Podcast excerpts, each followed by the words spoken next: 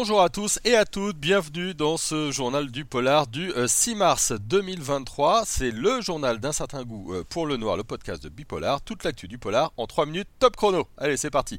La première info, c'est Robert De Niro qui va jouer dans sa première série télé.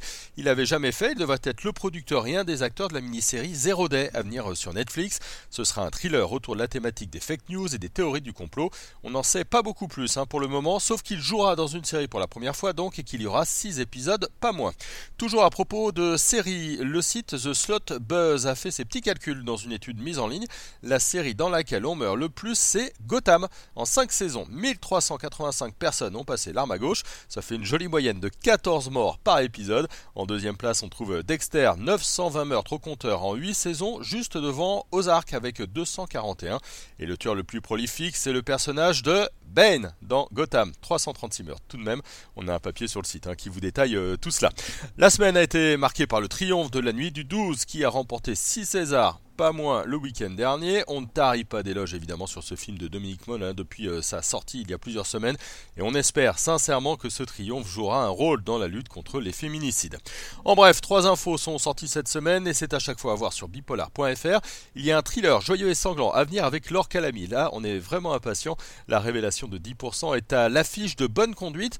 Elle joue une femme qui travaille dans la prévention routière la journée et qui se transforme en serial killeuse de chauffard la nuit. C'est un film de Jonathan Barré du Palmacho. La bande annonce est vraiment géniale. Rendez-vous le 29 mars. Autre info, David Cronenberg a dévoilé les premières images de Dead Ringer, le remake de Faux Semblant, un thriller fantastique qui date de 1988.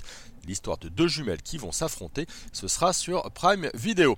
Et puis vous vous souvenez peut-être de l'affaire Air Cocaine, un jet privé arrêté à l'aéroport international de Punta Cana en République dominicaine en 2013, avec à son bord 700 kg de cocaïne.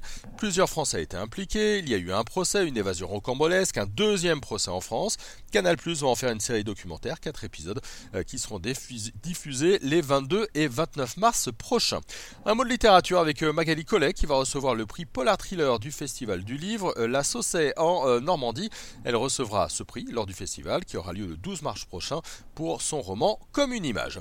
Je termine avec notre programme de la semaine sur Bipolar et sur un certain goût pour le noir. Parmi les rendez-vous, cochez vendredi sur votre agenda. vendredi, nous serons le 10 mars et nous aurons deux émission spéciale dans le cadre du 10 mars, joli, 10 minutes avec deux auteurs et autrices que vous adorez. Je vous laisse un petit peu de mystère. En tout cas, je vous donne rendez-vous euh, ce vendredi. Ce journal du polar est terminé pour aujourd'hui. Merci à vous euh, de l'avoir écouté. On se retrouve très vite pour de nouvelles aventures sur Un certain goût pour le noir et sur bipolar.fr. Bonne journée à tout le monde.